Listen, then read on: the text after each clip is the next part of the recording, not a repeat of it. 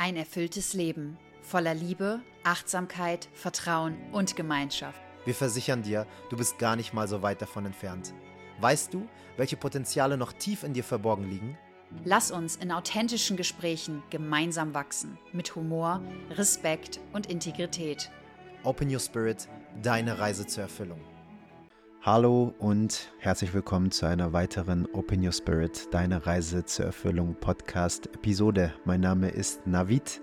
Ich habe heute die Ehre, dein Host zu sein und mit dir gemeinsam die nächsten Minuten zu verbringen auf der Reise zu unserer Erfüllung, um wieder durch wundervolle Gespräche und Inhalte, die hier geteilt werden, zu lernen, zu wachsen, uns auszudehnen und zu schauen, dass wir inspiriert durch das Leben gehen, uns von Mühe befreien, lernen mit Leid gescheit umzugehen, um uns aus dem starren Konzept hinauszubewegen und dem natürlichen Fluss der Bewegung und der Ausdehnung auch treu bleiben zu können. Denn das ist am Ende des Tages das, was ein freies und selbstbestimmtes Leben meiner Meinung nach zumindest und durch eigene Erfahrungen, die ich sammeln durfte, ausmacht. Aber hier geht es nicht nur um meine Erfahrungen und auch um meine Meinungen, sondern auch um die Erfahrungen und Meinungen anderer wundervollen Seelen, die wir hier immer mit zu Gast haben. Und so wird es auch heute sein, denn es gibt mal wieder eine wundervolle Interview-Episode mit einem wundervollen Gast, den wir hier mit dabei haben, und zwar den lieben Jones Bolt.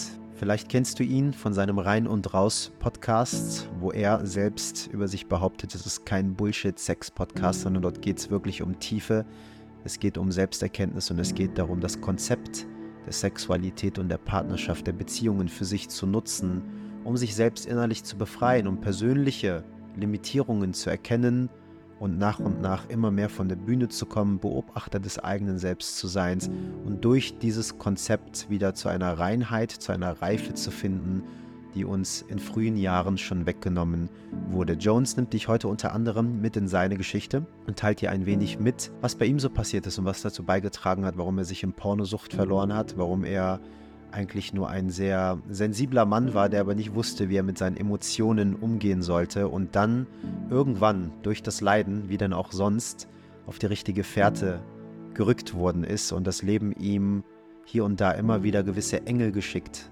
hat, um eine Korrektur stattfinden zu lassen, um nachzujustieren, um darauf hingewiesen zu werden, worum es eigentlich geht und wohin man darf. Und so erkennst du dich vielleicht auch gerade darin wieder. Wir alle durften schon irgendwie in unserem Leben vom Leiden lernen und irgendwann wurde es immer wieder schlimm genug, sodass wir gesagt haben, okay, jetzt muss ich endlich was machen und das finde ich immer so super inspirierend bei jeder Person, die hier bei uns auf unserer virtuellen oder auch physischen Podcast-Couch sitzt und mit uns gemeinsam spricht. In diesen Leidenswegen steckt immer so viel Süße, steckt immer so viel Herzlichkeit, steckt immer so viel Authentizität, so viel Befreiung, dass es absolut Sinn macht, immer und immer wieder darüber zu sprechen und diese Geschichten mit euch zu teilen. Jones ist heute mittlerweile ein super Ansprechpartner, Mentor und Wegbegleiter für Männer da als auch für Paare, um dort in Beziehungen aufzuräumen, zu schauen, wo stecken die ganzen Blockaden, wo stecken Ängste, wo willst du noch kontrollieren und wie kannst du dich endlich von dieser Kontrollenergie befreien,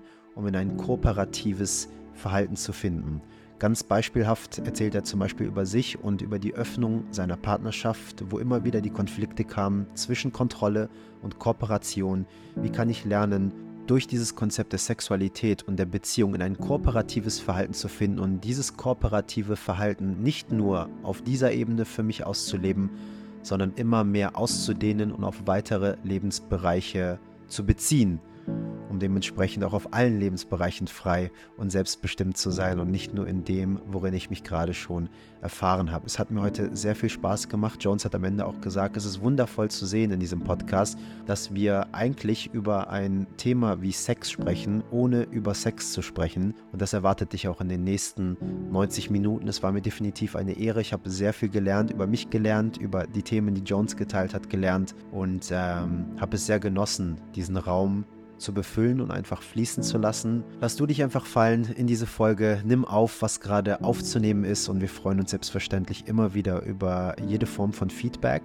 konstruktive Kritik als auch Erkenntnisse deinerseits, die du durch diese Podcast-Folge sammeln konntest. Du bist immer wieder herzlich eingeladen, uns zu kontaktieren. Unter diesem Podcast gibt es immer wieder Möglichkeiten, schon auf Spotify mitzuteilen und Fragen zu beantworten, was gerade für dich mit dabei war oder ob noch irgendwas unklar ist, was wir vielleicht in zukünftige Gespräche nochmal mit reinnehmen können. Ansonsten kannst du uns natürlich immer wieder über Social Media und Co. erreichen. Falls du diesem Podcast noch nicht folgst, herzlich eingeladen, hier ein Abo dazulassen über Apple Podcasts, Spotify oder eben die jeweilige Plattform, die du gerade für dich zum Hören nutzt. Ansonsten gibt es auch immer noch die Möglichkeit, eine ehrliche Sternebewertung dazulassen, falls du das noch nicht getan hast und dich gerade dazu gerufen fühlst, die 30 Sekunden Zeit zu nehmen, um uns auch auf diese Art und Weise etwas zurückzugeben. Dankeschön, dass du hier bist. Happy Wednesday, falls du pünktlich zum Mittwoch gerade eingeschaltet hast, um diese Folge zu hören und ganz viel Spaß mit Jones Bolt.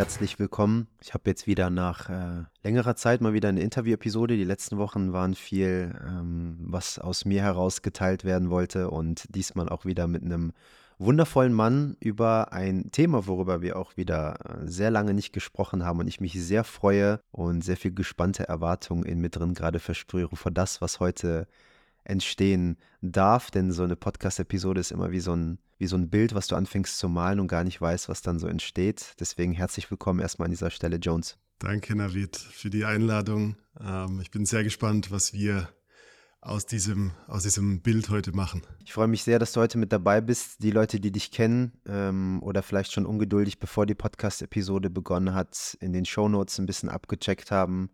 Was ist das für ein Gast?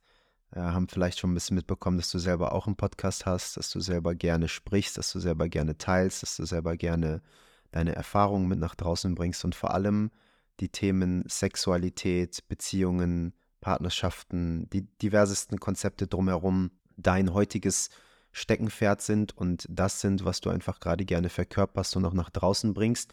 Und so wie ich das gerade erkenne, auch einfach um ähm, aus deiner eigenen Erfahrung zu teilen, wo dir diese Lebensbereiche dabei geholfen haben, Selbsterkenntnis stattfinden zu lassen, ähm, deine Persönlichkeitsstruktur vielleicht so ein bisschen besser zu durchblicken auf der Ebene und dadurch ein ähm, freieres und leichteres und selbstbestimmteres Leben zu führen. Was mich jetzt freuen würde, ist, vielleicht kannst du uns so ein bisschen mit auf deine Reise nehmen, dass wir mal so ein Gefühl dafür bekommen, wer ist Jones, was verkörperst du heute und wie bist du an diesen Punkt gekommen, dass du diesen inneren Ruf verspürt hast, mit diesen Botschaften rauszugehen?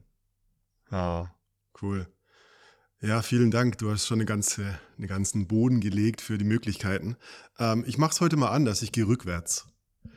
Ähm, ich bin Jones und ähm, Host und Podcaster eines der größten deutschsprachigen Sex-Podcasts, ähm, der Rein und Raus heißt. Ähm, den mache ich seit 2019 und unser Ziel ist, Persönlichkeitsentwicklung und Sexualität ähm, zusammenzulegen oder Bewusstseinserweiterung, Persönlichkeitsentwicklung mit und durch Sexualität. Davor habe ich bis heute acht Jahre lang, ähm, seit 2015, Männergruppen und Selbsterfahrungsgruppen ähm, geleitet, Workshops ähm, in Griechenland, in Deutschland, ähm, in Italien für Männer gemacht und das ist aus einer Zeit entstanden, wo ich sehr viel mit, mit Süchten, mit Depressionen, mit Isolation zu kämpfen hatte und auf meinen ersten, auf meinen ersten Mentor meines Lebens gestoßen bin, der mir ähm, wertvolle Inputs und, und Impulse für Männlichkeit gegeben hat.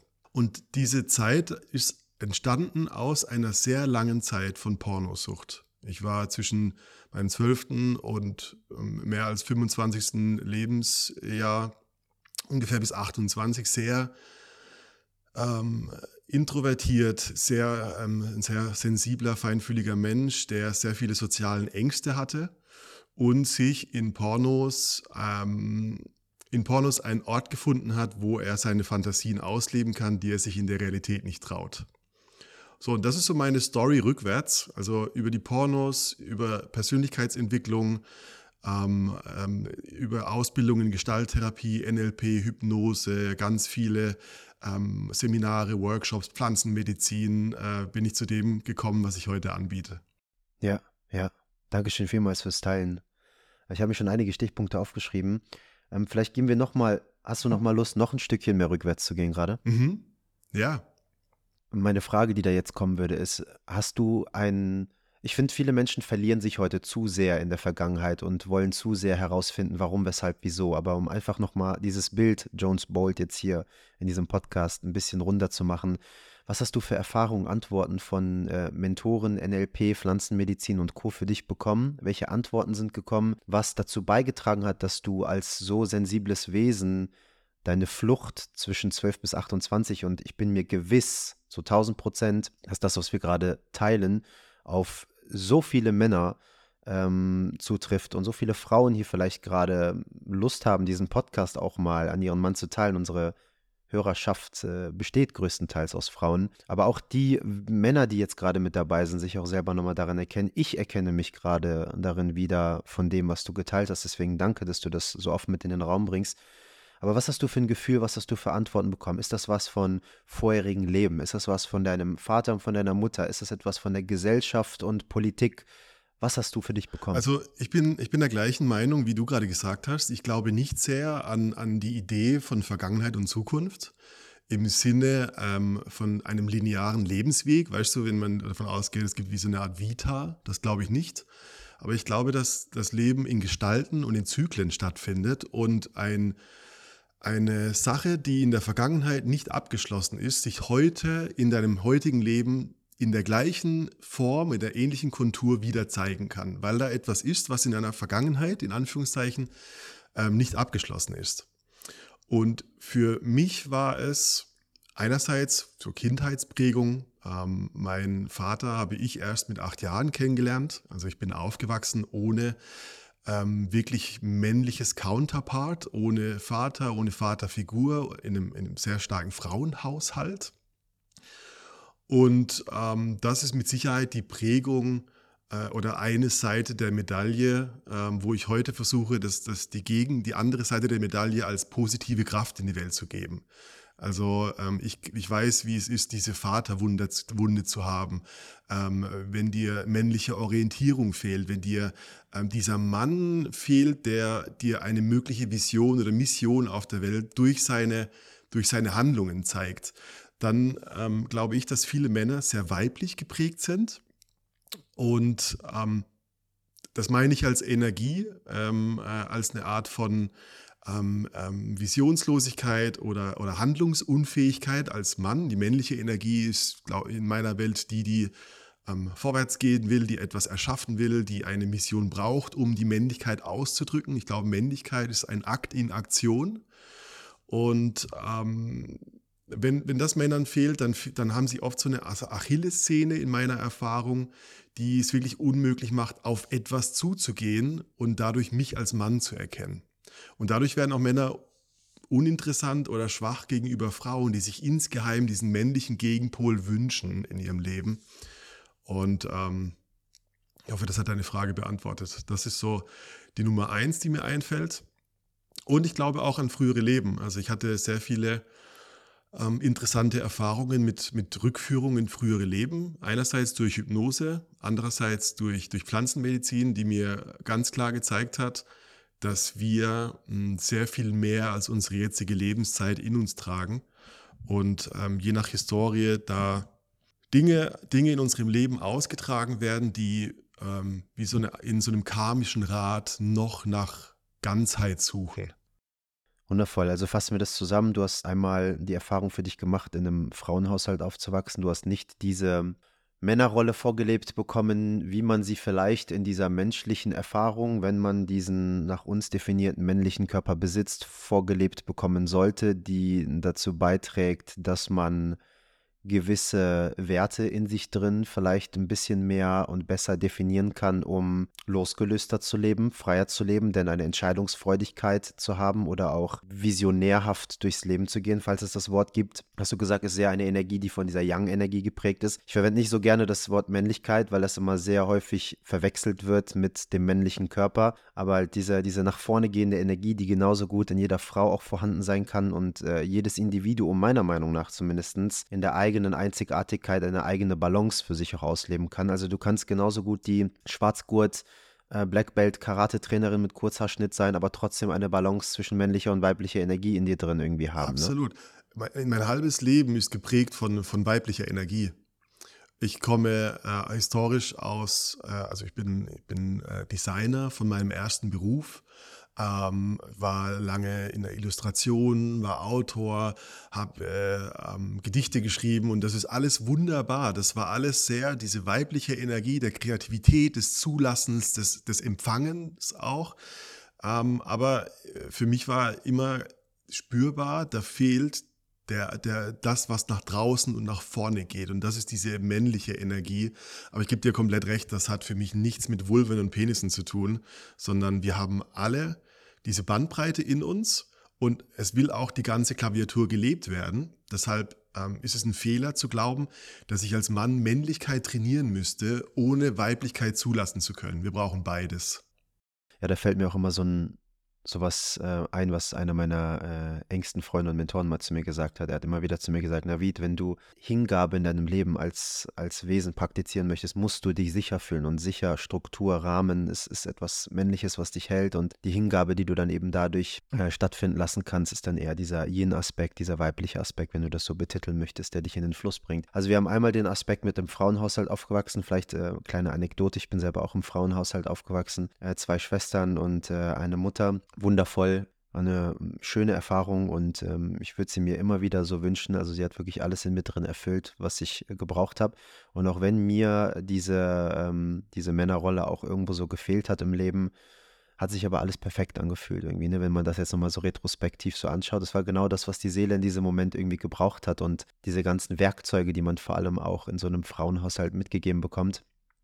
Wir hatten jetzt vorgestern hier nochmal ähm, nach langer Zeit, weil wir gerade aus Costa Rica wieder zurück nach Deutschland gekommen sind. Wir sind drei Jahre ausgewandert, hatten immer wieder ein Offline-Event und das war ein äh, kompletter Nachmittag nur für Frauen, der hier von äh, Anna, die bei uns mit Mentorin ist und genauso wie auch äh, Lisa, meine Frau, organisiert worden ist. Und ähm, ich kam dann am Ende rein, um einmal nochmal ein Foto von denen zu machen und dann auch nochmal Tschüss zu sagen. Und das ist für mich so ein Raum, in dem fühle ich mich direkt wohl. Also da ist irgendwie nichts, was so ähm, mich mit irgendwas konfrontiert oder mich unter Druck setzt oder äh, mich dazu zwingt, eine Maske auf aufzusetzen, sondern du kommst in so einen Raum mit 25, 30 bildschönen die gerade intensive emotionale Traumaarbeit gemacht haben und da, da bebt alles drin und du kommst einfach rein und du fühlst dich direkt wie zu Hause. Und das sind für mich so sehr große Vorteile, die ich einfach unter anderem neben ganz viel mehr mitgegeben bekommen habe, dass du merkst, ähm, ähm, diese ganzen Masken und wie muss ich mich jetzt geben und wie muss ich mich bewegen und was muss ich machen, da können wir gerne später im Detail eingehen. Ähm, aber die sind einfach nicht mehr da. Also wir haben einmal diesen ganzen Frauenhaushalt ähm, keine richtige Vaterrolle vorgelebt bekommen und dann eben das andere auch mit den Rückführungen, Hypnose und Co., wo du Antworten bekommen hast. Jetzt haben wir einmal auf der Seite die Erkenntnisse durch Hypnose, Pflanzenmedizin, ähm, Reflexion von deiner Familie. Und auf der anderen Seite haben wir aber äh, die Verkörperung von Jones Bolt, die du heute hast. Natürlich hängt dazwischen jetzt ein Prozess, weil äh, ich glaube, viele Leute können jetzt gerade zuhören und sagen, oh ja, ich bin auch im Frauenhaushalt aufgewachsen und oh ja, karmische Dinge äh, habe ich vielleicht auch schon mal erlebt, resoniert mit mir oder oh ja, ich hatte auch mal eine Hypnose und stimmt, jetzt könnte ich das und das so ein bisschen zusammenpacken.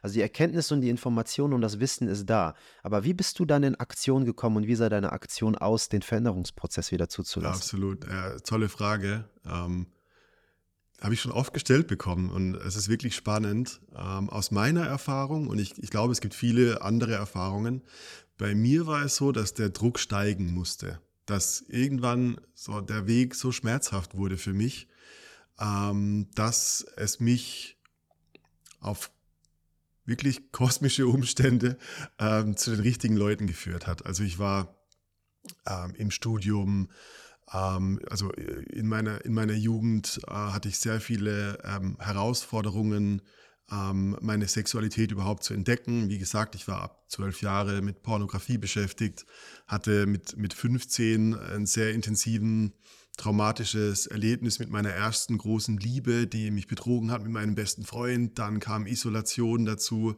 Dann wollte ich nur noch weg ähm, und bin zehn Jahre später nach, nach München gezogen, um zu studieren. Mich sofort selbstständig gemacht. Ich wollte sehr, da war immer so dieser Drang, unabhängig zu sein. Ich will von niemandem abhängen, weil andere Menschen, wenn die in meinem Leben waren, irgendwo so schmerzhaft waren durch meine Erlebnisse. Ja.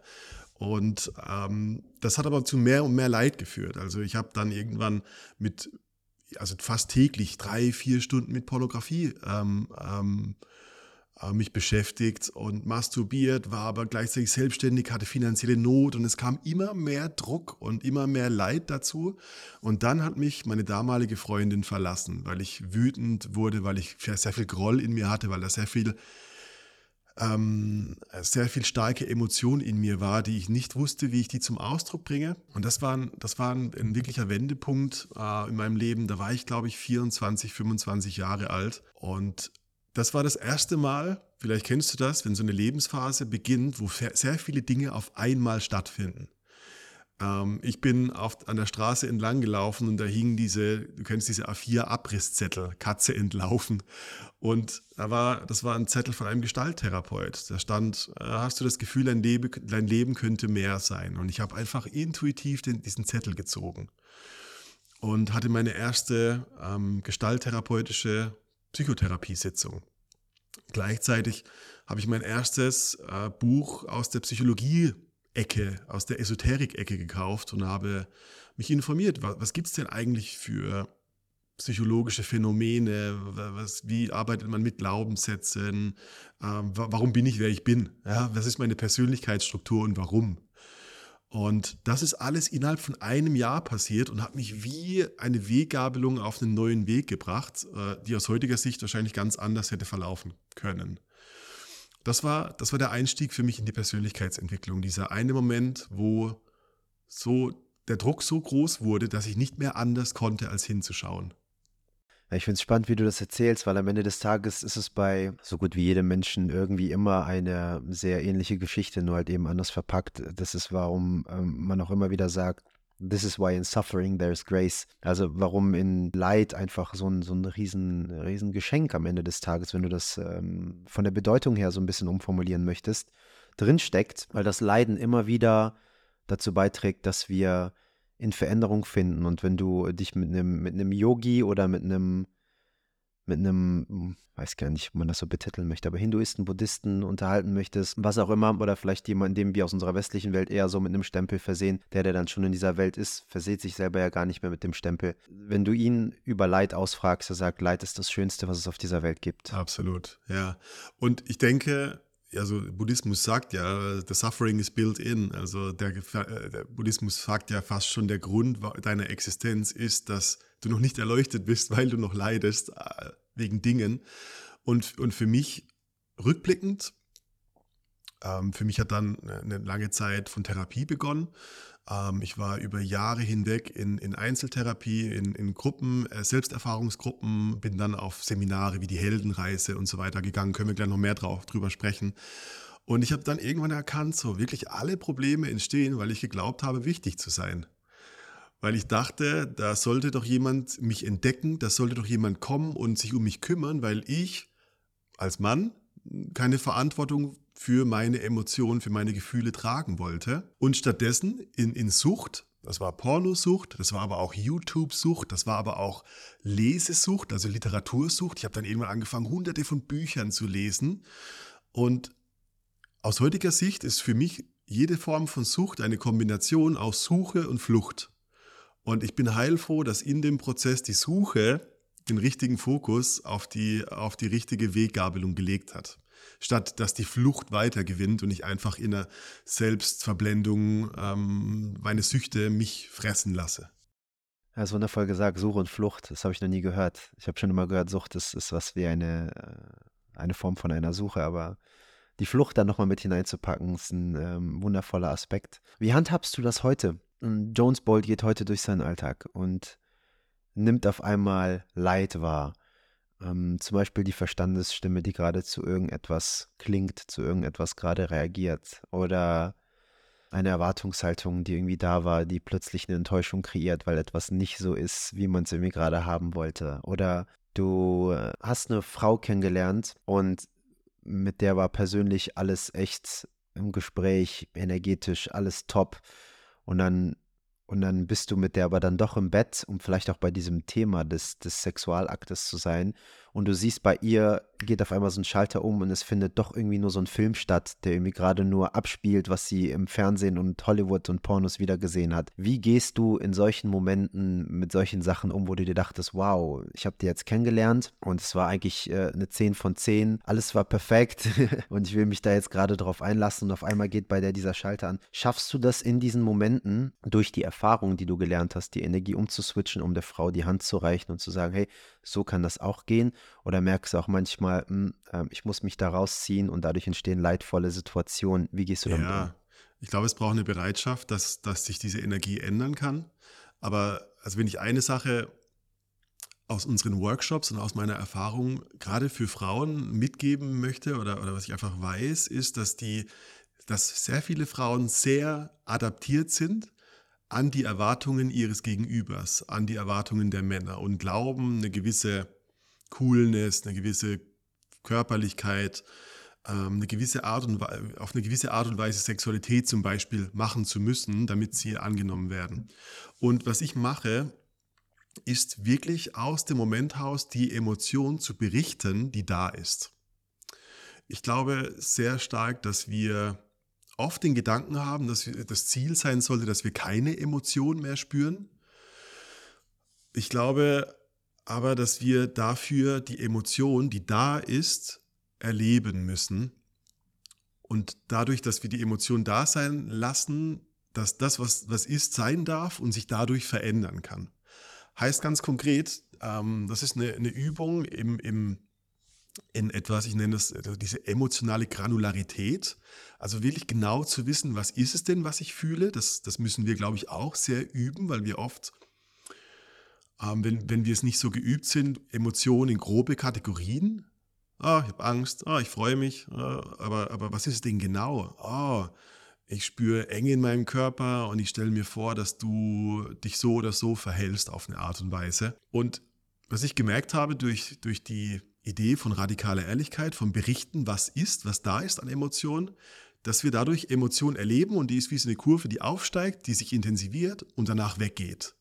Und dann ein Raum sich öffnet, wo, wo nicht mehr die Emotion uns in Flucht oder, oder Kampfverhalten irgendwo reindrängt, sondern dass da das Gefühl da ist, was wirklich zu der Situation dazugehört. Und dann ist dann plötzlich das Gefühl von Nähe, von Echtheit, ähm, von, von Verliebtheit vielleicht da. Und dann treffen wir uns authentisch. Aber vorher diese Emotionen, die sind oft wie, wie diese Maske, die wir uns aufsetzen, um Erwartungen zu entsprechen, um Erwartungen zu erfüllen, die wir glauben, dass das Gegenüber in sich trägt, damit wir angenommen, damit wir uns angenommen fühlen können. Also es geht sehr viel darum, der Emotion, die da ist, den Platz zu geben, damit sie gehen kann. Also würdest du sagen, Leid entsteht am Ende des Tages nur, wenn wir nicht in der Lage sind, das zu akzeptieren, was einfach gerade da sein möchte? Ja. Ich, es gibt den ganz großen Satz aus der Gestalttherapie, was ist, darf sein und was sein darf, kann sich verändern wenn wir nicht, wenn wir das äh, nicht fühlen wollen, was eh schon ist, dann müssen wir ja Energie aufwenden, um diesen Ballon unter Wasser zu halten, um diese Sache. Wir haben so eine Idee, eine Emotion kontrollieren zu können, indem wir sie überspielen, wegbügeln, unterdrücken. Aber offensichtlich ist ja da eine Energie, die aufsteigen will, eine Emotion, und eine Energie, die diese Emotion runterdrückt. Und dadurch sind wir ständig beschäftigt, Masken, schwere Masken aufrechtzuerhalten und fragen uns dadurch, wo ist meine Lebensenergie, wo ist meine Sexualenergie? Und oft ist es für Menschen so, weil sie so viele Emotionen managen und, und, und äh, unter Wasser halten, dass es da keine wirkliche äh, Lebendigkeit aus dem Moment heraus gibt. Und eigentlich, glaube ich, wünschen wir uns das von Sex, dass wir voll da sein können, wenn es passiert. Aber das geht nicht, wenn wir Emotionen managen. Ich finde den Satz sehr schön, den du gerade geteilt hast. Das, was ist, das darf sein. Jetzt ähm, haben wir eben so ein bisschen karmische Aspekte, familiäre Aspekte mit hineingebracht, die uns so ein bisschen geformt haben und dazu beigetragen haben, gewisse Masken und Rollen irgendwie zu erfüllen. Jetzt gibt es aber natürlich auch den ähm, sozialen Aspekt, den gesellschaftlichen Aspekt, den kulturellen Aspekt, der ähm, natürlich auch versucht zu unterdrücken oder einfach Rahmenbedingungen für gewisse Dinge so ein bisschen aufzustellen. Das bedeutet, förmlich wurde jedes Konzept, was es so auf der Welt gibt, was sehr heilsam sein kann und sehr führend sein kann, ob das eben die Politik ist, ob das eben die Religion ist, ob das die Sexualität ist, die Partnerschaft ist, das Essen ist, ähm, weiß ich nicht, die Astrologie ist und, und, und, und, und. Wurde irgendwie so ein bisschen umgeformt und so ein bisschen manchmal so ein bisschen viel einfach spiegelverkehrt aufgestellt, sodass wir so ein bisschen mehr kontrolliert werden konnten. Das ist zumindest meine, meine Wahrnehmung. Das ist eine tolle Erkenntnis, das zu fühlen und das musste auch passieren, sodass wir da ausbrechen können, weil auch hier wieder das Leid notwendig ist, um das Ganze zu cracken. Aber jetzt sagst du für dich, ähm, das, was ist, darf sein. Jetzt sind wir aber von vielen Menschen umgeben, die das für sich nicht zu erfahren, weil sie immer noch unter dieser Limitierung ausgesetzt sind und dementsprechend das, was sie selbst limitiert, auch auf andere projizieren. Das bedeutet, wenn ich mir schon nicht erlaube, dass das, was ist, sein darf, dann ist das, wenn das jemand anderes macht, falsch. Und jetzt bist du mit bewertenden Menschen in einer Familie, in einem Freundeskreis, in einer Stadt, einem Bundesland, einem Land, eines Kontinents äh, umgeben, die dir mit solch einer Energie begegnen, wie kann man in solchen Momenten standhaft und stark bleiben, das, was ist, trotzdem sein lassen, aber irgendwie mit den Energien so spielen, dass unnötige Konflikte gar nicht entstehen? Also Nummer, ich glaube Nummer eins wirklich, also die, ich glaube wirklich an diesen Satz, die Welt ist, wie du bist. Das heißt, jemand, der die die Verantwortung nach draußen abgibt. Die anderen Menschen müssten sich verändern. Warum ist äh, das Klima so und die Politiker sind doch alle böse. Die, die sieht ja in dieser Projektion auch nur ihr Innenleben, ihre Ängste, ihre Vorurteile. Und ich glaube, dass ähm, diese Erkenntnis kann man umdrehen und sagen, oh, wenn mir jemand mit Wut, mit Neid, mit, mit ähm, was auch immer begegnet und sagt, ja, ja, die Welt ist einfach ein schlechter Ort, dann, dann kann ich zumindest schon mal beginnen zu akzeptieren, oh, ah, ich habe Mitgefühl. Das ist also, wie du die Welt siehst, das ist deine innere Welt. Das ist der, was du da versuchst mit mir zu machen, ist eine Repräsentation von dem, wie es in dir aussieht. Und ich glaube, das ist ein wichtiger Einstieg von Demut und, und Mitgefühl. Und das ist das, was du dann berichten kannst. Also es geht gar nicht so sehr darum, meine eigene Projektion jetzt stärker zu machen, indem ich mich in dieser Ehrlichkeit übe und Ellbogen benutze, sondern was ich mit, ehrlich, mit, mit radikaler Ehrlichkeit übe, ist, ähm, dir wieder zu spiegeln, wie ich dich vielleicht wahrnehme. Und dadurch gibt es die Möglichkeit, dass du dir wieder bewusster werden kannst, dass es nicht die Welt ist, die so ist, sondern dass du es bist, wie du bist. Und ich glaube, so können wir uns gegenseitig helfen, ähm, bewusster zu werden. Und ich glaube, der Weg also wie wir diese Ehrlichkeit ähm, ähm, aussprechen, die sollte meiner Meinung nach nicht aus dem Kopf und aus meinen besseren, in Anführungszeichen, Konstrukten kommen. So, ja, ja, du checkst einfach nicht, die Welt ist so, dann sind wir auf so einer Ego-Diskussion. Sondern ich glaube, der Weg sollte über den Bauch, über das Herz und dann erst in den Mund gehen. Das heißt zum Beispiel, oh, ich fühle mich gerade eng mit dem, was du sagst.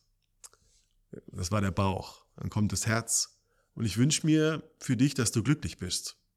Und ich glaube, dass du die Welt schlechter siehst, als sie ist. Und wenn wir, wenn wir diesen, den Weg vom Bauch über das Herz in den, in den Kopf wählen, dann, ähm, dann ist es ein Berichten und nicht ein Korrigieren. Und dann ist es wie eine Einladung, die jemand annehmen kann, dieses Mal, oder wieder ablehnen kann, dieses Mal und irgendwann später vielleicht die Erkenntnis hat, dass das, was du damals gesagt hast, richtig war. Ja, das hast du schön erklärt. Aber da sind wir auch wieder bei dem Punkt Bereitschaft. Ne?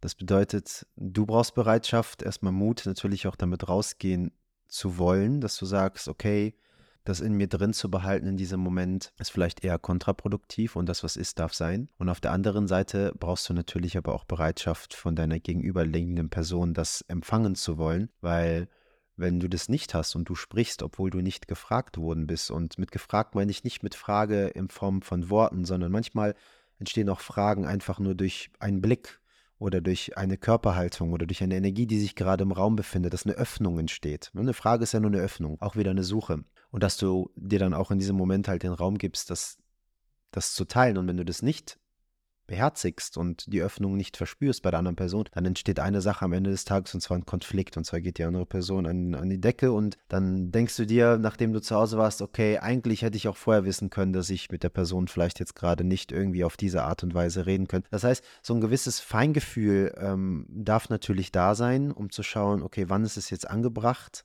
vom Bauch ins Herz und in den Kopf zu gehen und wann trage ich einfach alleine die Verantwortung dafür und ziehe mich da raus und sage, okay, das ist jetzt gerade kein geschützter Raum.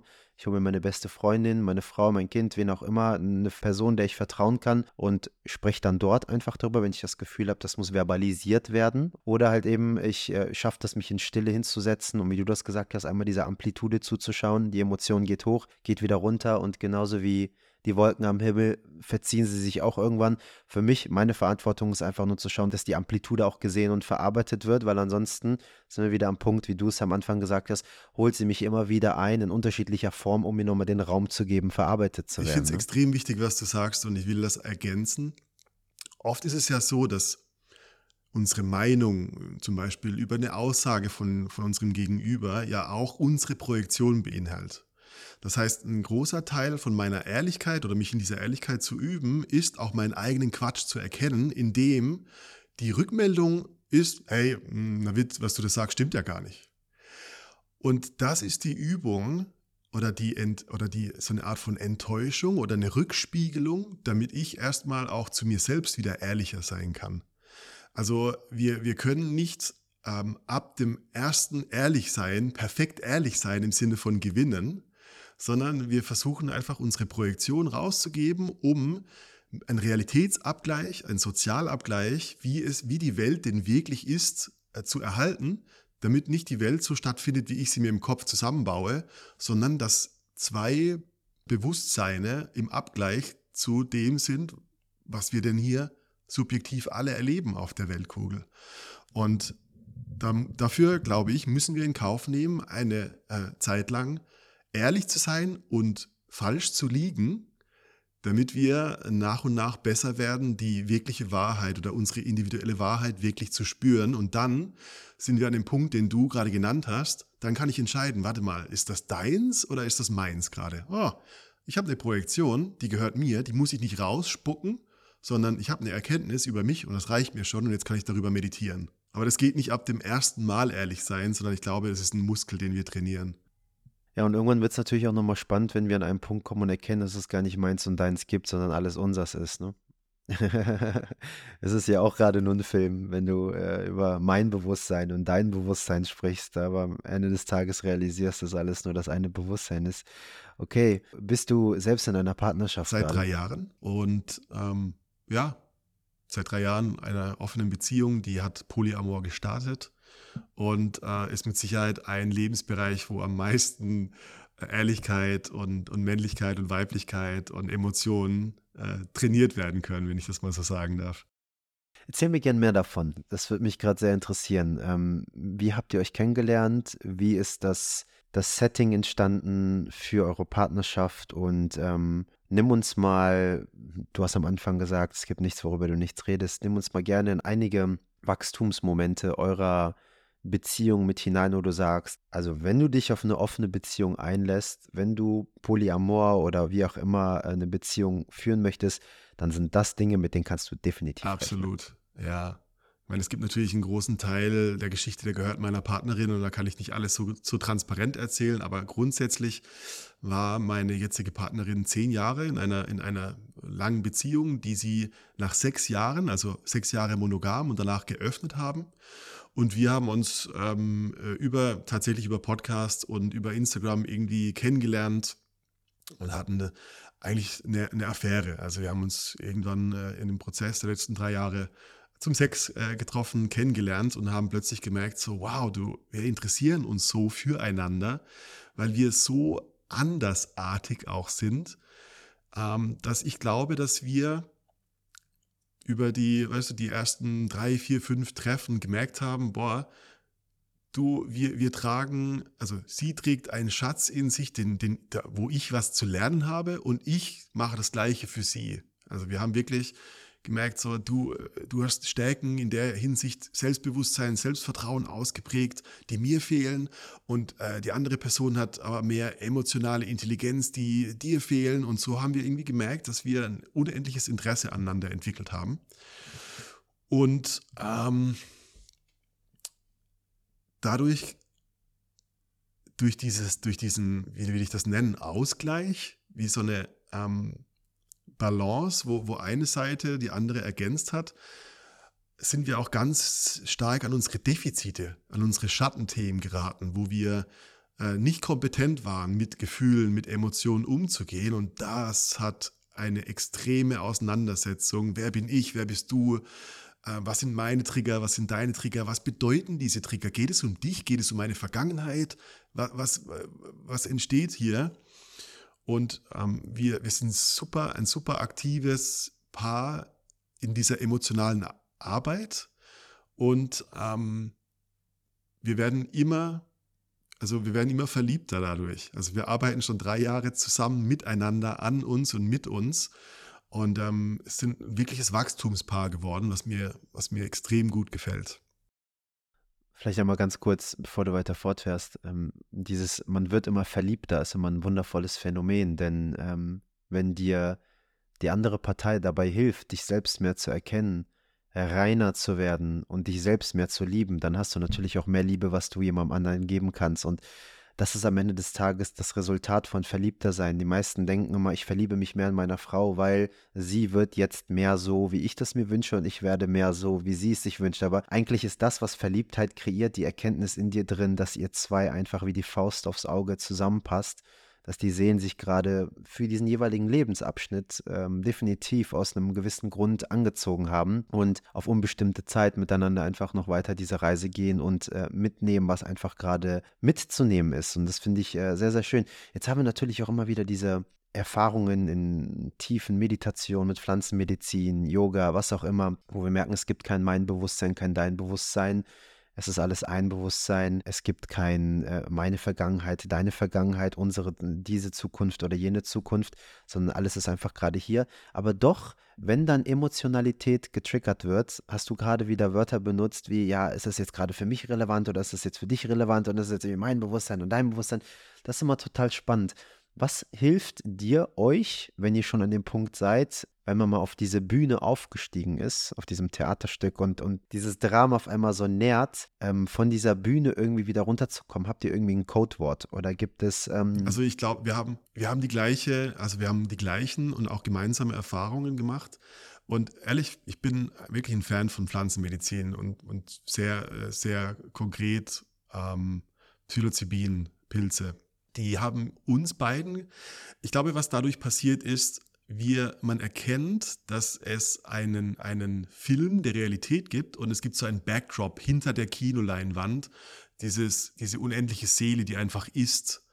Und ähm, ich glaube, was mit, mit den Erlebnissen passiert ist, du kommst zurück in die Realität und du steigst wieder in den Film ein, aber du hast mehr die Kompetenz, ah, warte mal, wir sind in einem Film welchen Film machen wir gerade und du kannst aussteigen. Und wir haben uns immer weiter hm, darin geübt, zu erkennen, wenn eine Emotion hochkommt, zu sagen, hey Baby, wir sind in einem Film. Oh, was ist der Film?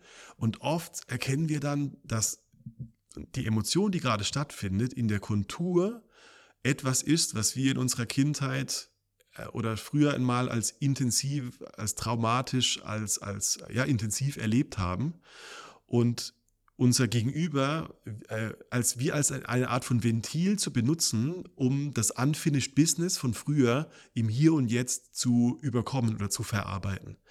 Und in, in dem Moment kommt Verantwortung dazu. Weil wenn, wenn Verantwortung nicht da ist, was machen wir dann? Wir, wir, wir verletzen uns in Ego-Streits, Danach fühlen wir uns schuldig, dass wir jemanden verletzt haben und dann beschuldigen wir unsere Gegenüber und wir bleiben im Ego und in der Story hängen. Aber das ist nur der Film. Auf, die, auf dieser zeitlosen seelischen Ebene gibt es einfach etwas zu verdauen und das gehört nur mir. Das hat nichts mit dir zu tun.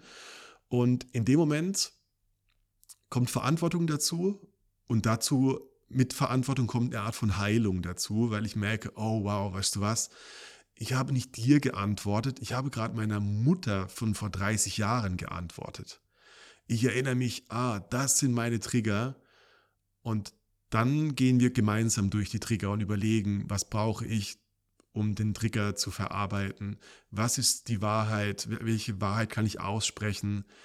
Ähm, wie kann ich dich wieder nicht als diese Projektionsfläche sehen, sondern als die Seele, die du bist in diesem Film, den wir zusammen, den wir zusammen sehen? Ähm, und das machen wir wirklich durch dieses ehrliche Berichten. Oh, wow, wir, wir sind gerade in einem Film. Das, wir, wir, wir sind gerade nicht hier, und ich bin ein großer Fan von Diadenarbeit geworden. Das heißt, wir, wir machen eine, eine Kommunikationsübung, wo wir in jeweils fünf Minuten Runden den Gegenüber den Raum lassen, fünf Minuten lang über eine Frage zu sinnieren oder zu berichten, und zwar aus dem Moment.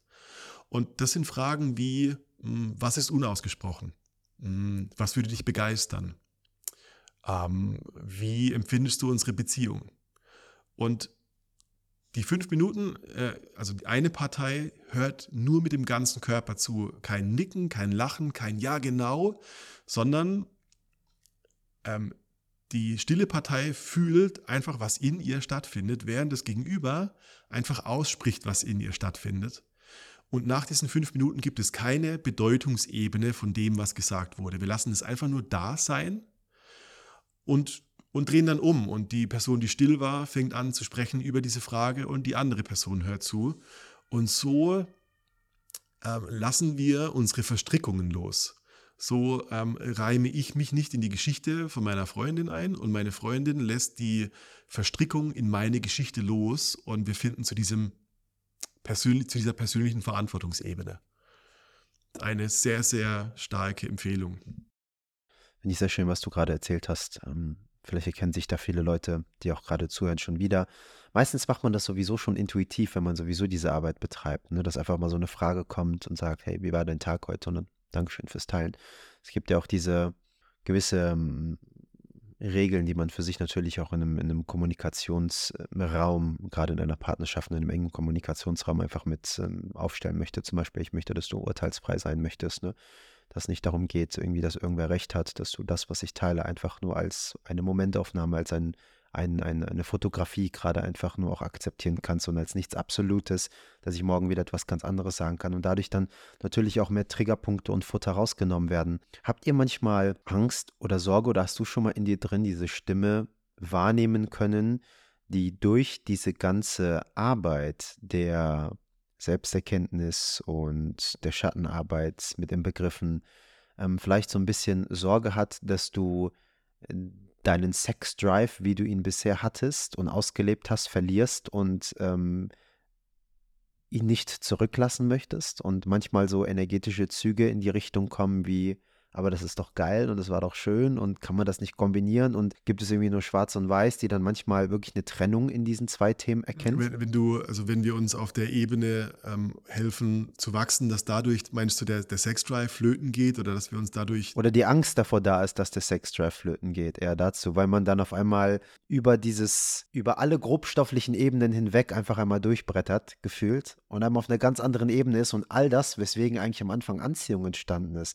Ob das die Persönlichkeit Persönlichkeit ist, die Art und Weise, wie man sich bewegt äh, hat, äh, die Stimmfarbe und so weiter und so fort, alles auf einmal wegbricht und nur noch halt eben diese Seelen dann da sind, die nackt voreinander einfach nur Öffnung zeigen. Das ist, also ich glaube wirklich an so an drei äh, I'm making this up now, aber ich glaube an solche drei, drei Ebenen. Ich glaube am Anfang ist es eine gewisse Oberfläche. Man verliebt sich in eine Art von Image oder man verliebt sich an den Rausch des Neuen. Die Person ist so andersartig und man will die auschecken. Du bist neugierig. Das menschliche Gehirn ist neophil und will sich mit dieser Person verbinden, ja, weil da so viel Mysterie auch stattfindet.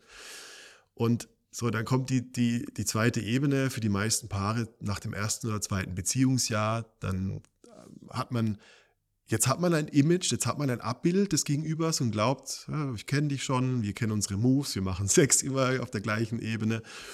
Und ähm, da, schlafen, da schlafen viele auf der Ebene ein.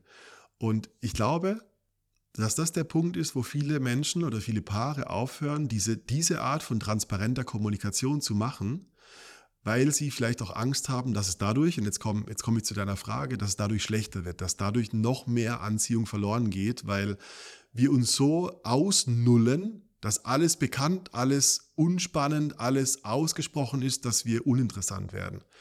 Und ich glaube, dass wenn wir durch diese Angst durcharbeiten, das Gegenteil wieder passiert, dass, dass sich da ein Raum öffnet.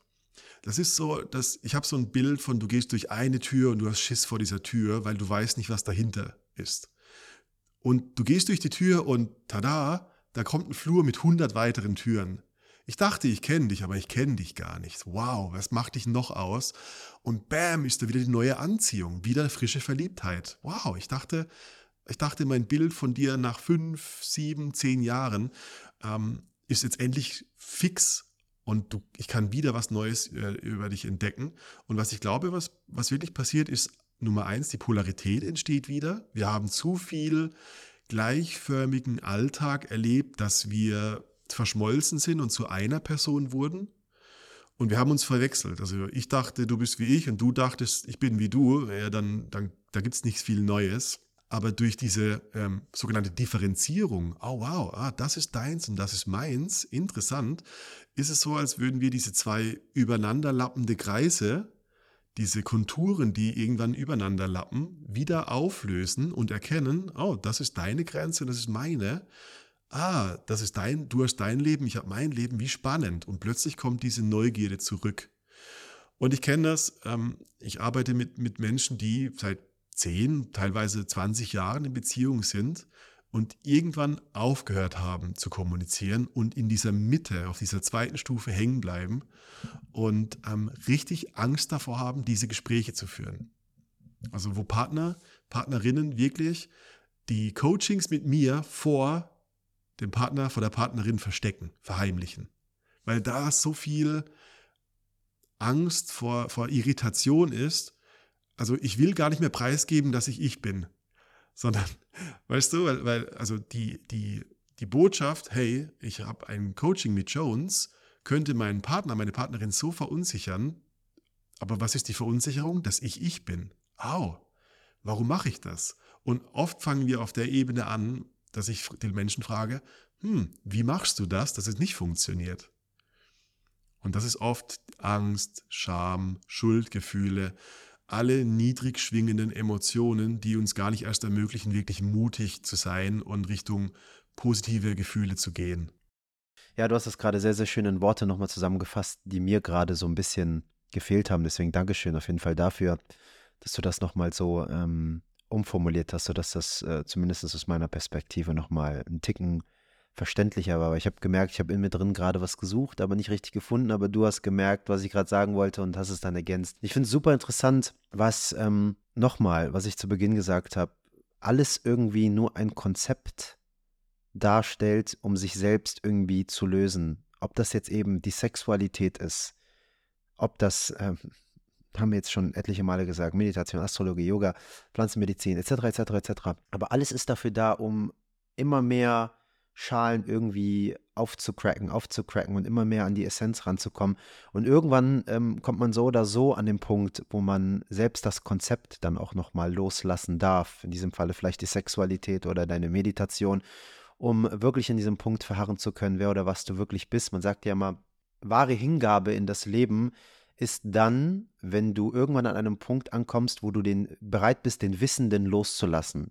Das heißt, dann, wenn du, äh, wenn du loslassen kannst, dass du weißt und einfach nur die Erfahrung und, und die Weisheit bist und gar nicht selbst mehr wissen kannst, dass du weißt, weil du so sehr in der Hingabe bist, dass sich dieses Subjekt-zu-Objekt-Verhältnis zu der Erfahrung gelöst hat, sodass es keinen Erfahrenen und keine Erfahrung mehr gibt, sondern nur noch das Erfahren selbst äh, wie an einem Peakpoint, wenn wir unsere orgasmischen äh, Erfahrungen haben in der Sexualität oder äh, mit Pflanzenmedizin oder wenn du in der Meditation ähm, gesessen hast und geschafft hast, die Gedanken nicht mehr zu berühren und einmal ähm, durch die Wirbelsäule hochzuschießen, ähm, dass das alles halt eben Erfahrungen der Einheit sind, ähm, die natürlich jetzt gerade nicht 24-7 irgendwie da sein müssen, aber wir uns einfach stets daran erinnern können, dass wir sie hatten und dadurch äh, immer wieder den Kurs überprüfen. Äh, gehen wir gerade in die richtige Richtung? Und das ist für mich das, was am meisten Faszination kreiert, so viele unterschiedliche Geschichten zu hören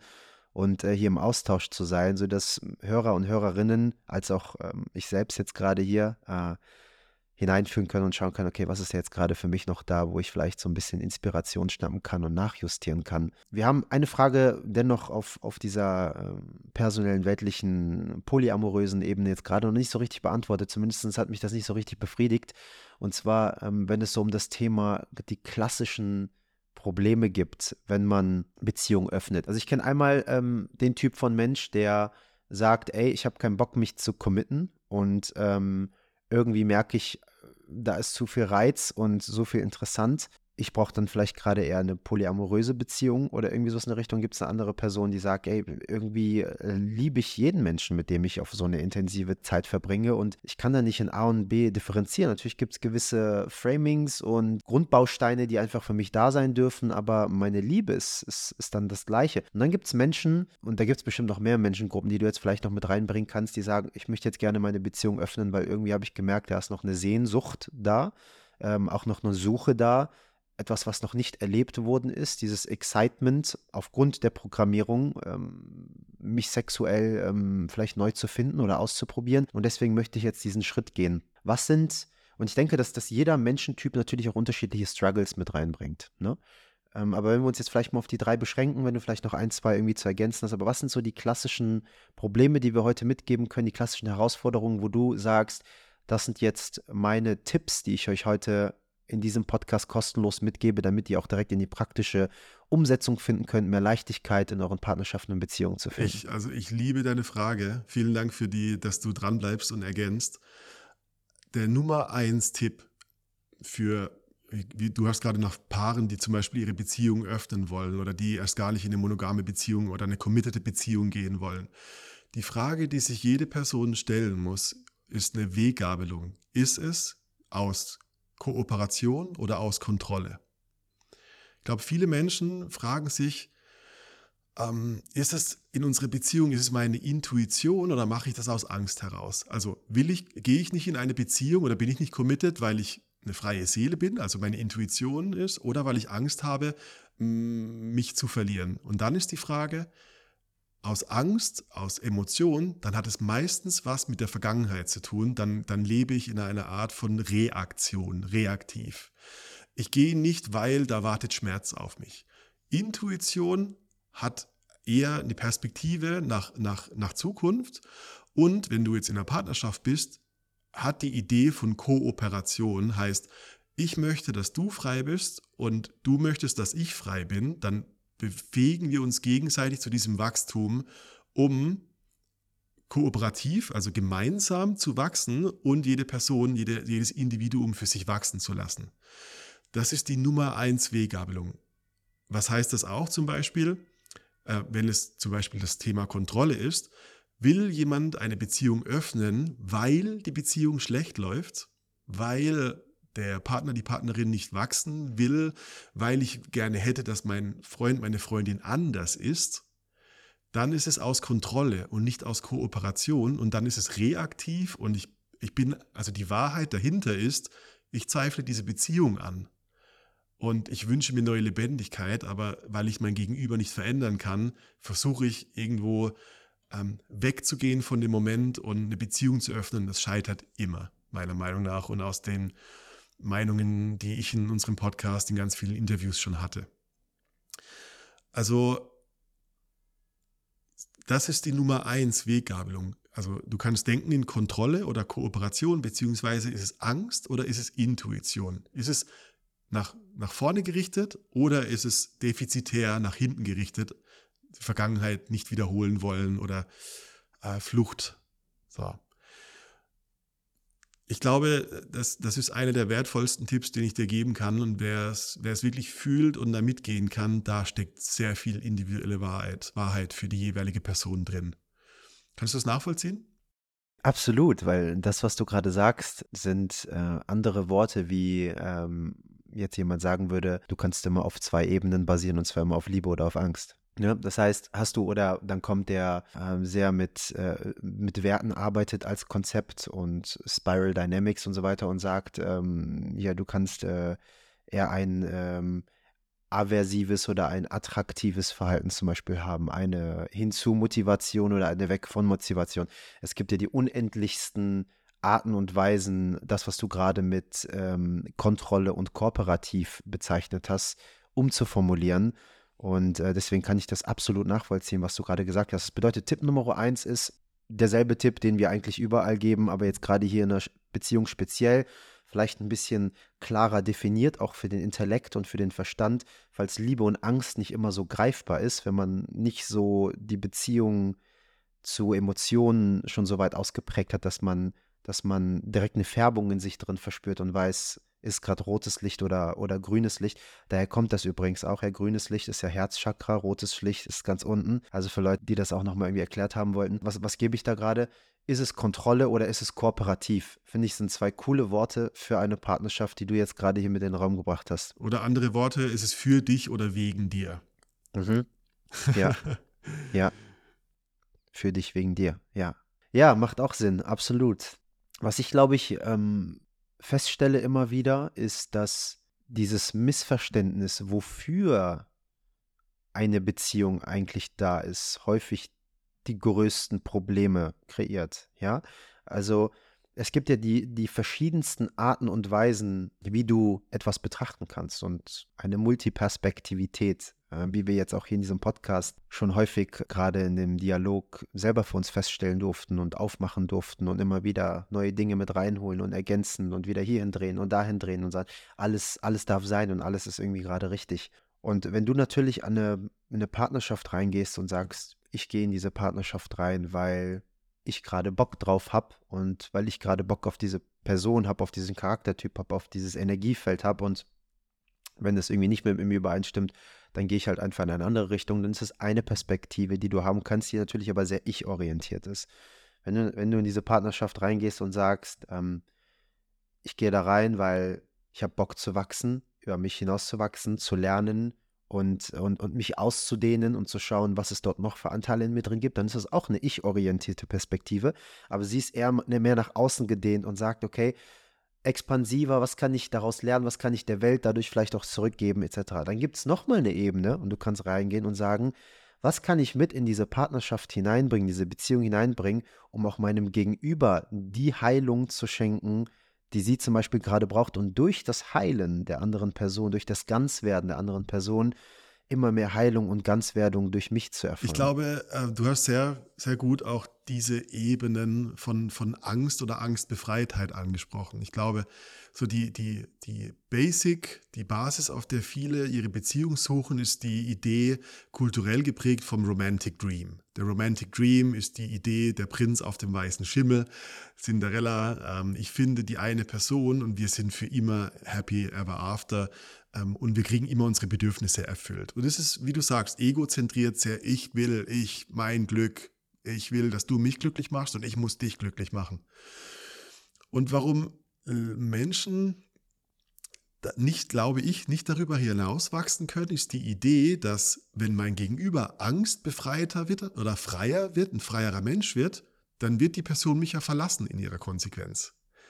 Was wieder ego-basiert ist, weil irgendwo heißt das ja auch, dass ich ängstlich bleiben will, weil wenn ich, ich kann ja auch angstfreier werden und dadurch auch ein freierer Mensch werden, aber die Idee davon, zu frei zu sein, macht uns genauso Angst, wie unfrei zu sein. Und ähm, meine Erfahrung oder unsere Erfahrung in der offenen Beziehung, weißt du, Dinge passieren, wir haben Treffen oder Sex außerhalb der Beziehung, wir, wir helfen uns gegenseitig freier zu werden.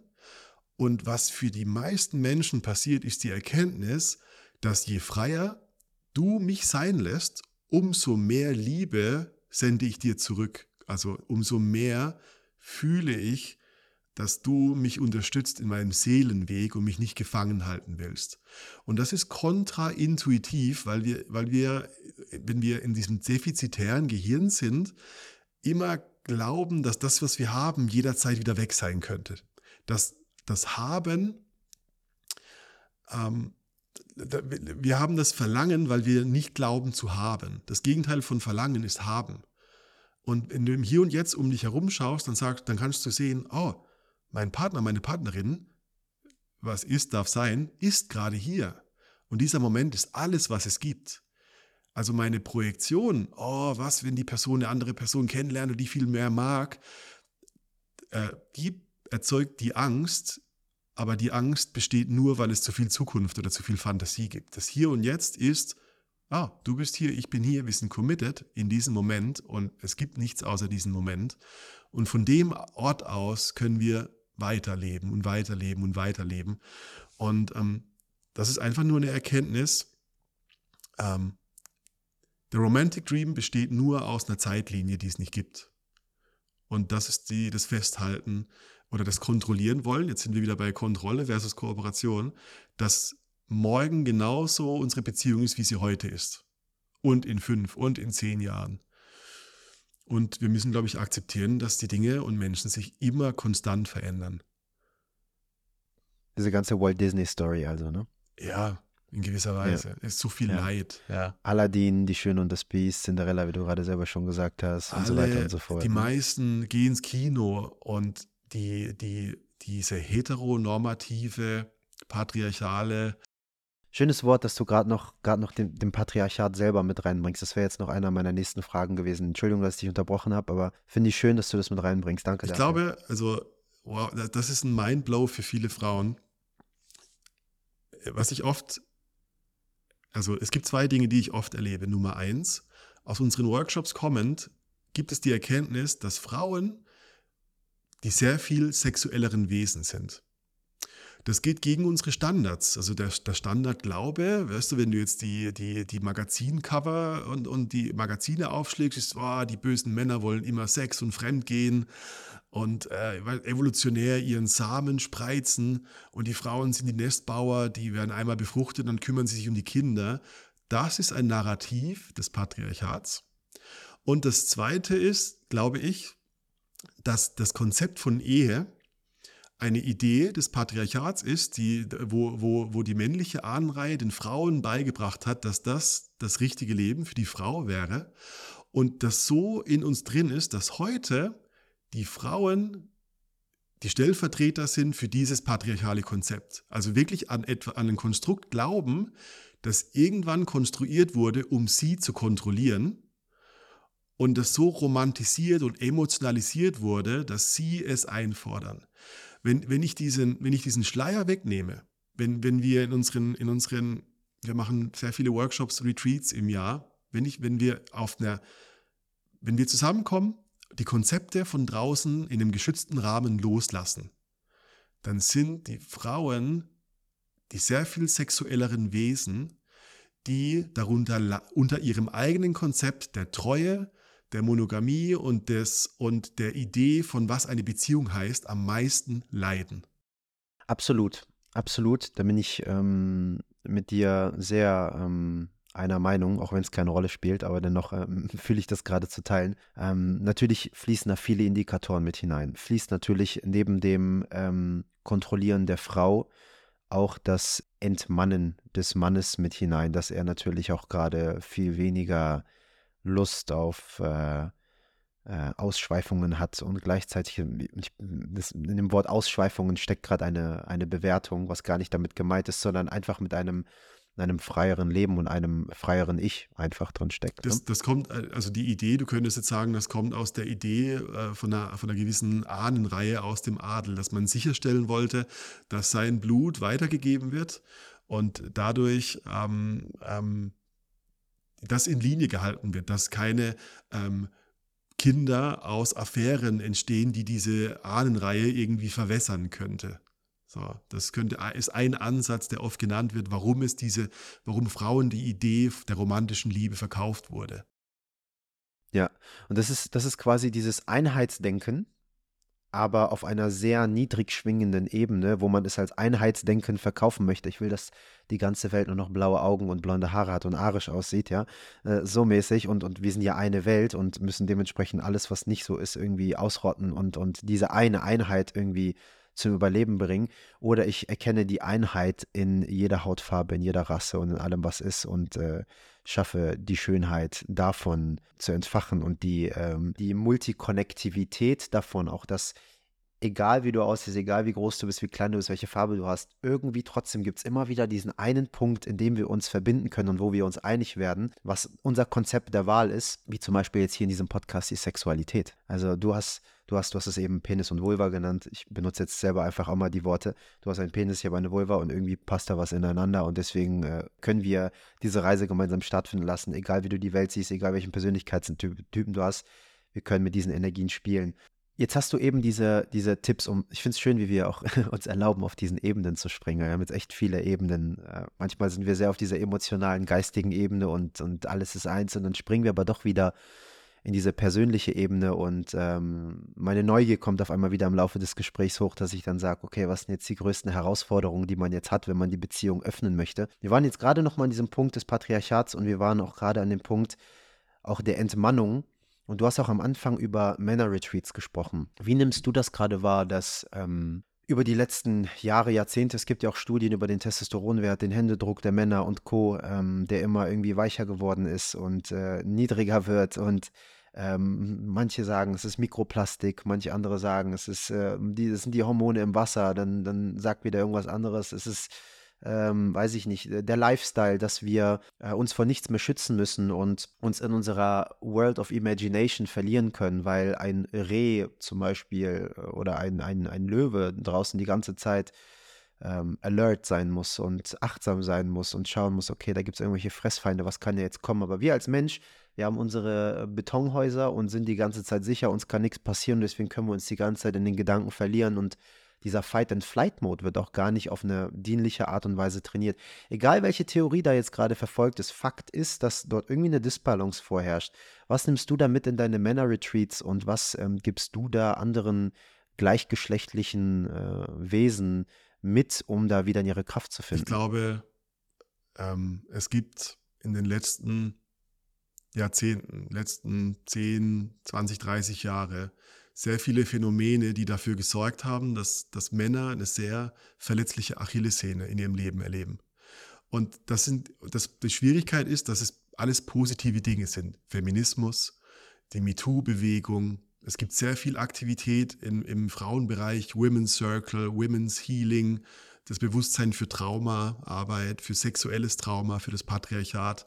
Das sind so die Themen, die ich mitbekommen habe in den letzten Jahren, Jahrzehnten.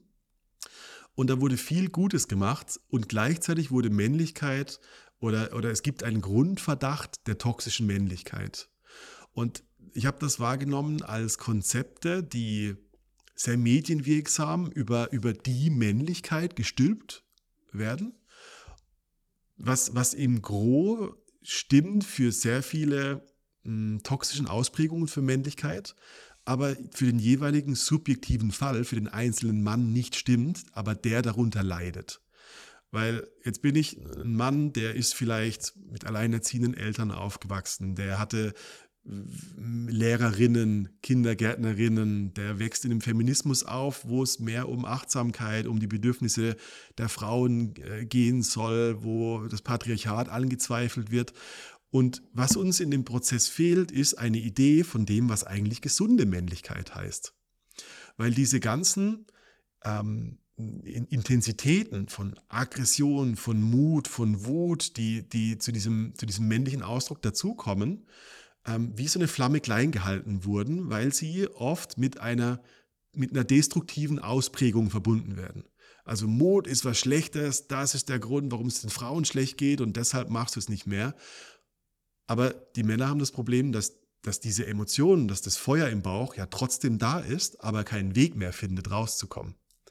Also uns fehlt, oder vielen Männern, die ich in unserer Gruppe kennengelernt habe, fehlt der, der Kanal, um ihre männliche Intensität auszudrücken.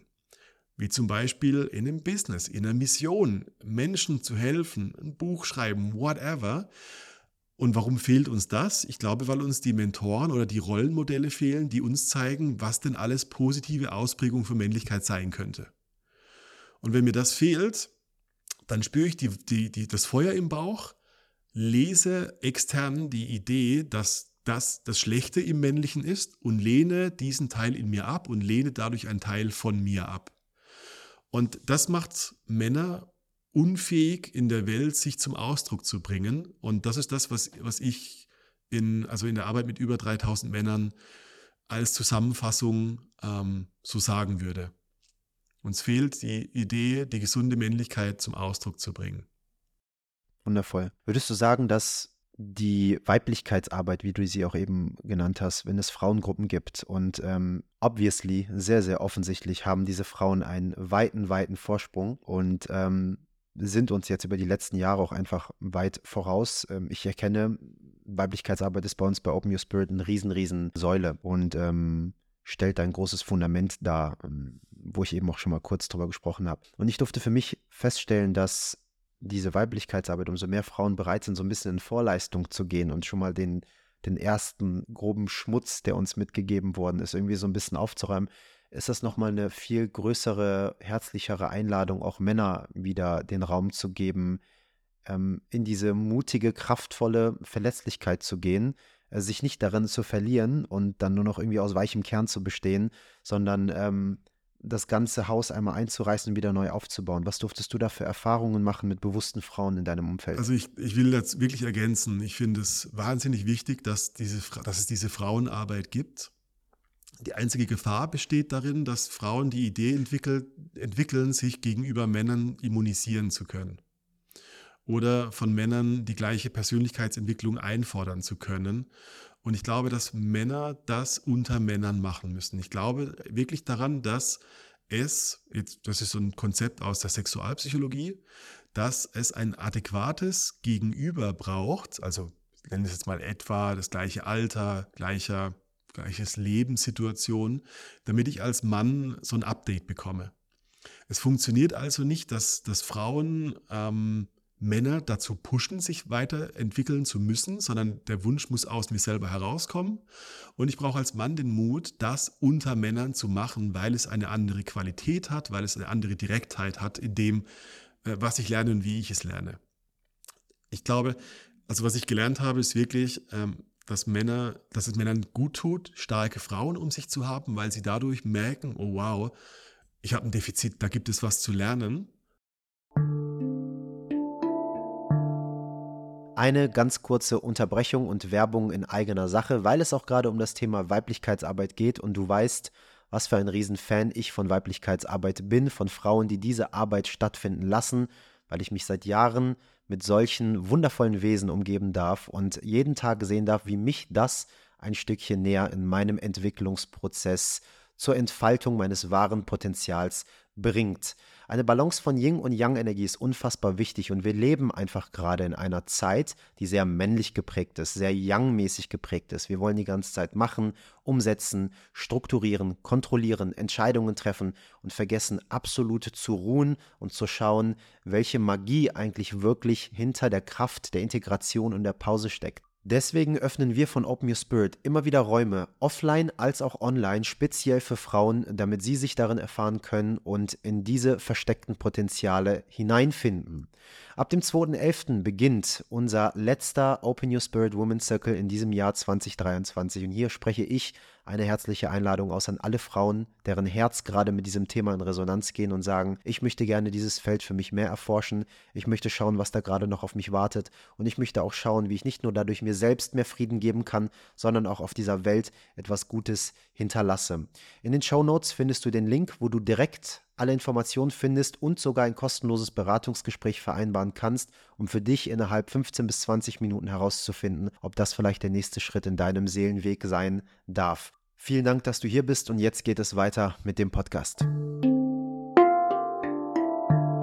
Und jetzt muss ich eine Lösung suchen. Aber die Lösung ist nicht meine Partnerin, die ich zu meinem Therapeuten mache, sondern ich muss diese, wir kommen wieder zum Thema Verantwortung, für mich übernehmen und meine Lösung suchen, unabhängig von der Beziehung, damit wir nicht verschmelzen und zu einem werden. Das heißt, in meiner Geschichte waren starke Frauen sehr wichtige Impulsgeber, um die Arbeit an mir zu machen. Und dann hat es den Mut gebraucht, gegen meine Homophobie, gegen meine Angst, mein Konkurrenzdenken gegenüber anderen Männern, trotzdem in Männergruppen zu gehen, Männergruppen zu veranstalten, verletzlich zu sein, unter Männern direktes Feedback zu erhalten und damit einen Container zu erhalten, in dem ich, in dem ich wachsen kann, weil er gehalten wird von anderen Männern. Das kannst du Initiationsrituale nennen, ähm, das sind Heldenreisen und ähm, das ist auch vor allem für Männer in Aktion gehen. Ich glaube, das, das Weibliche, die Frauen, dass die diese, ähm, dass die die Fruchtbarkeit logischerweise in sich tragen. Also wir hatten es ja ganz am Anfang, hatten wir dieses Empfangende, das Kreative, das, das Sein des Weiblichen, äh, ist diese Fruchtbarkeit, die das Weibliche in sich trägt. Männlichkeit ist dagegen eine ziemlich leere Entität. Deshalb, deshalb ist dieser Satz, Männlichkeit ist ein Akt in Aktion. Ich glaube, dass wir uns männlich fühlen, wenn wir getan haben. Das Weibliche fühlt und geht dann in Aktion.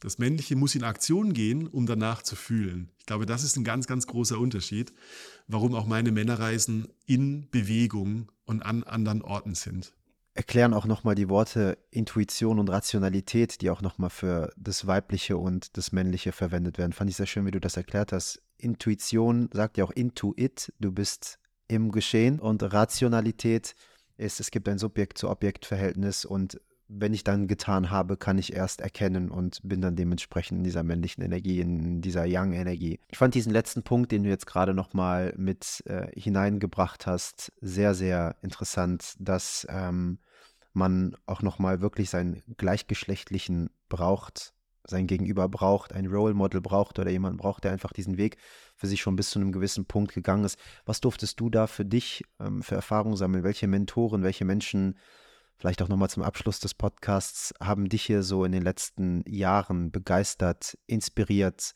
und mitgenommen, sodass du gesagt hast, okay, ähm, da lasse ich mich jetzt ein bisschen von führen? Ich hatte ich war sehr glücklich in meinem Leben, immer von den richtigen oder von meinen Mentoren wie so auf der Straße aufgegabelt worden zu sein. Also die, meine letzten Jahre, seitdem ich angefangen habe, in, in die Therapie zu gehen, sind durchzogen von, von Mentoren, die immer ein Stück weit mit mir gegangen sind und dann weggegangen sind. Das war als erstes mein erster Gestalttherapeut, der, der einfach ein Wegbegleiter für die ersten drei, vier Jahre war. Danach war ich in ähm, einigen Retreats und äh, Seminaren von, von Brad Blanton, das ist der Autor von, von Radical Honesty, von radikaler Ehrlichkeit, der in diesen Seminaren und darüber hinaus im Bereich Gestalttherapie und Schattenarbeit ein großer Mentor, äh, inhaltlich, aber halt auch vor Ort äh, in den Workshops, in den Seminaren für mich wurde, weil ähm, das, weil der mir gelehrt hat, wie, ähm, wie ich es schaffe, äh, die Emotion, die jetzt gerade da ist, einfach zu erleben, um durchzugehen und zur Lebendigkeit zu kommen. Ähm, früher war für mich die Emotion, ich bin einfach sehr in der Vergangenheit gehangen und in Konzepten von der Zukunft, aber alles, um nicht hier zu sein. Brad Blanton, riesiger, vier, fünf Jahre Mentor für mich. Und dann kam vor sieben Jahren mein heutiger und mein größter Mentor meines Lebens zu mir, das ist Chris Mulzer. Das ist ein NLP- und Hypnose-Trainer, Lehrer aus Berlin. Und bei dem äh, habe ich gelernt, wie ich mit meiner mit meinem Mindset, mit meiner Intuition, mit meinem Herz und auch mit meiner Sprache umgehe, um meine Realität, um, um in der Realität zu leben und von da aus sie zu verändern. Ähm, das ist jetzt, klingt auf einem sehr hohen Level, ähm, aber da könnte ich jetzt, da könnten wir noch eine Stunde drüber reden, was das heißt. Aber letztendlich äh, NLP, Neurolinguistik, ähm, die Idee, dass wir durch unsere Sprache oder durch die Veränderung unserer Sprache unsere Realität verändern können, indem wir ähm, sehr viel bewusster werden, wie denn das, das Skript unseres Lebens, das wir in unserem Kopf tragen und durch Glaubenssätze und durch Verhaltensweisen zum Ausdruck bringen, auf eine geeignete Art und Weise verändern können, damit der Lebenslauf in eine neue oder andere Richtung gehen kann.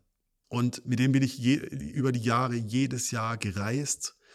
Ähm, China, Japan, Afrika ähm, und ähm, habe lebensverändernde Impulse bekommen.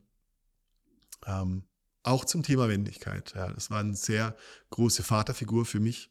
Äh, hatte auch genau dieses direkte Feedback, das ich gebraucht habe, um ähm, meine Jugendlichkeit zu verlassen und wirklich als Mann zu reifen. Und daher kommt die, die meiste Einsicht über die Männer-Themen und was Männer brauchen, um, um reifen zu können. Ja, wundervoll. Danke, dass du das teilst, ähm, weil ich glaube, das gibt jetzt auch nochmal auf vielen Ebenen Inspiration und Futter, ähm, so ein bisschen zu schauen, okay, was gibt es da alles noch und das, was du ja gerade jetzt auch nochmal vor allem mit deinem letzten Coach, mit Chris, der Mentor, mit dem Wegbegleiter geteilt hast, war ja prinzipiell auch so ein bisschen nochmal die Heldenreise.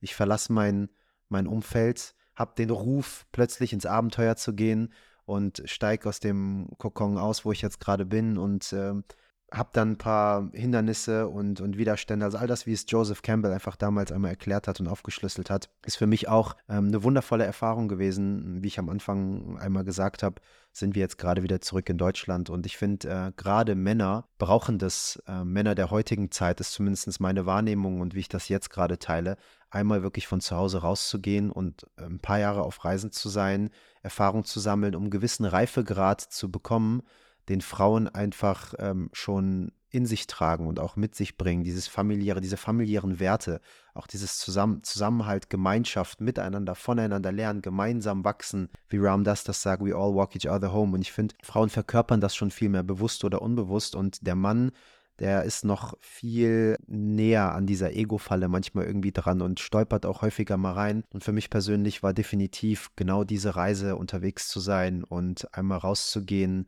den Horizont zu erweitern, ähm, den Ruf des Abenteuers zu spüren, mich dem zu öffnen, Mentoren auf dem Weg ins Feld zu lassen, von ihnen mit ihnen zu lernen und dann auch wieder zurückzukommen, um das äh, Gelernte und die Erkenntnis auch wieder zurückzugeben und äh, zu integrieren und mit anderen Menschen zu teilen. Das spüre ich gerade sehr bei dir. Deswegen an dieser Stelle, Jones, vielen, vielen Dank für deine Zeit. Ich glaube, wir könnten stundenlang weiterreden. Ja, wir könnten den ganzen Tag füllen jetzt. Aber das Schöne ist, das Schöne ist wirklich, was ich, was ich an, an dir und an dem Interview schätze, wir kommen aus der Sexualität und wir haben über Sex gesprochen, ohne jemals über Sex gesprochen zu haben. Und das ist das, was ich will, dass die Menschen erkennen. Nimm das Konzept von Sexualität weg und es geht nur noch um Selbstausdruck, um die Art und Weise, wie du dein, dein Sein in die Welt gibst. Das wird oft missverstanden und die Leute glauben, es geht um besser, höher, schneller, weiter im Bett zu sein. Gar nicht. Es geht darum, ganz du zu sein. Und ähm, deine Fragen äh, haben perfekt darauf abgezielt. Also vielen Dank dafür. Dankeschön, Dankeschön vielmals. Für mich sind diese Podcasts selber ähm, jedes Mal ein sehr intensiver Selbstbeobachtungsprozess. Das heißt, ähm, dass wir hier Content für die Community erstellen, ist ein wundervoller Nebenverdienst. Ähm, aber es ist nicht meine, ich komme nicht hin und ich sage, ich muss mich jetzt hinsetzen und Content für die Community kreieren, sondern ich setze mich. Das ist meine Therapie. ja, ja, genau, exakt, exakt. Ich sage, da ist gerade eine Seele und mit der soll ich jetzt gerade irgendwie zusammen wirken und wenn das Internet stabil bleibt, haben wir 60 bis 90 Minuten und ähm, da wird definitiv irgendwas dabei sein, was ich wieder für mich mitnehmen darf und ähm, was mir wieder auffällt, während man gesprochen hat, während man Fragen gestellt hat, während man zugehört hat, was fällt mir da wieder über mich auf, was darf noch mehr äh, erkannt werden, was dient mir nicht mehr heute, darf abgeworfen werden. Und äh, die Geschichte und die Informationen, die da drin irgendwie mit eingefädelt werden, sind dann auf einer Ebene natürlich schön Futter. Auf der anderen Seite, dann gibt es natürlich vielleicht auch den Psychologen, der uns jetzt gerade zuhört und sagt, oh, der hat aber jetzt gerade so geredet und der ist aber gerade so geredet. Dann gibt es den LMPler und den, den Hypnotiseur. Jeder ist auf seiner Ebene unterwegs und zieht sich am Ende des Tages das raus, was er oder sie gerade für sich in dem jeweiligen Moment braucht. Wir sind hier als äh, Sprachrohr irgendwie und gehen miteinander in Verbindung. Ich danke dir aus tiefstem Herzen für deine Zeit, die du uns kostenlos zur Verfügung gestellt hast, um hier miteinander zu wirken. Das ist ähm, für mich das größte Geschenk, was mir jemand machen kann. Deswegen Dankeschön vielmals dafür. Wir haben zum Abschluss unseres Open Your Spirit Podcasts immer noch eine einzige Frage, die wir mal gerne mitgeben. Ich weiß nicht, ob du das mitbekommen hast von der einen oder anderen Episode, die du mal gehört hast. Ähm, unser Podcast heißt Open Your Spirit, deine Reise zur Erfüllung. Und Erfüllung ist ein Wort, was für viele Menschen oder für die meisten Menschen, für jeden Menschen irgendwie anders definiert ist. Jeder erklärt es für sich anders. Und für mich besteht sehr viel Faszination darin, diese Frage einmal auszusprechen und dann zu hören, nachdem wir jetzt 60 bis 90 Minuten eigentlich über Erfüllung drumherum gesprochen haben, Was wäre jetzt Erfüllung für dich nochmal in einigen Sätzen, wenn ich dich frage, Jones, was bedeutet Erfüllung für dich? Mehr als einen Satz? Habe ich mehr als einen Satz? Du hast so viele Sätze, wie du möchtest. Ich, ähm, wenn, ich, wenn ich unsere Arbeit und das, was ich als in unseren, in unseren Events zusammenfassen will, jeder Mensch ist auf der Suche nach Erfüllung und es gibt so ein Bewusstsein oder so ein, ein Drang deiner Seele, dahin zu kommen. Nimm es Erfüllung, nenn es Erleuchtung und so weiter. Das Einzige, was da, dafür im Weg steht, ist die Angst. Die Frage ist die Angst vor was? Und dazu gibt es eine Einsicht, die ich teilen möchte. Und die geht so, dass du davon ausgehen kannst, dass das Schlimmste schon passiert ist. Dass wir Angst haben vor intensiven Emotionen, die wir von früher kennen und glauben, dass wir sie nicht, dass wir an der Emotion zerbröseln oder sterben würden. Aber das Intensivste, das Schlimmste ist schon passiert.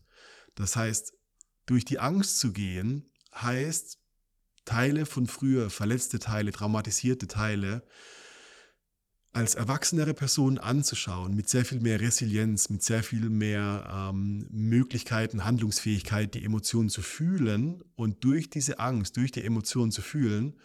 Und das ist für mich der Weg durch das Nadelöhr in die Erfüllung. Wenn du das nicht willst oder nicht bewusst genug bist oder dich nicht traust, dann gewinnt die Angst, dann bleibst du in deiner Box und hältst, ich glaube, hältst dein Leben kleiner als das, was deine Seele eigentlich will oder braucht. Deshalb, für mich ist der Weg durch die Angst. Trau dich dahin zu gehen, wo deine Sehnsucht ist. Du wirst deinem Schatten und deinen Ängsten begegnen und dann ist es an der Zeit, da durchzuarbeiten, um zur Erfüllung zu kommen. Dankeschön vielmals für deine Zeit nochmals, für den Austausch, für die wundervollen Inhalte, für die Transparenz, die Authentizität. Ähm, Freue mich da, ein tolles Feedback von der Community zu erhalten und gegebenenfalls nochmal die ein oder andere Folge miteinander aufzunehmen, wann immer die Seelen sich wieder gerufen fühlen, zusammenzukommen und zu wirken. Ja, ich wünsche dir jetzt erstmal noch einen wundervollen Wochenstart. Äh, wir bleiben weiterhin im Austausch und äh, bis bald. Alles Liebe, Navid. Mach's gut. Ciao. Ciao.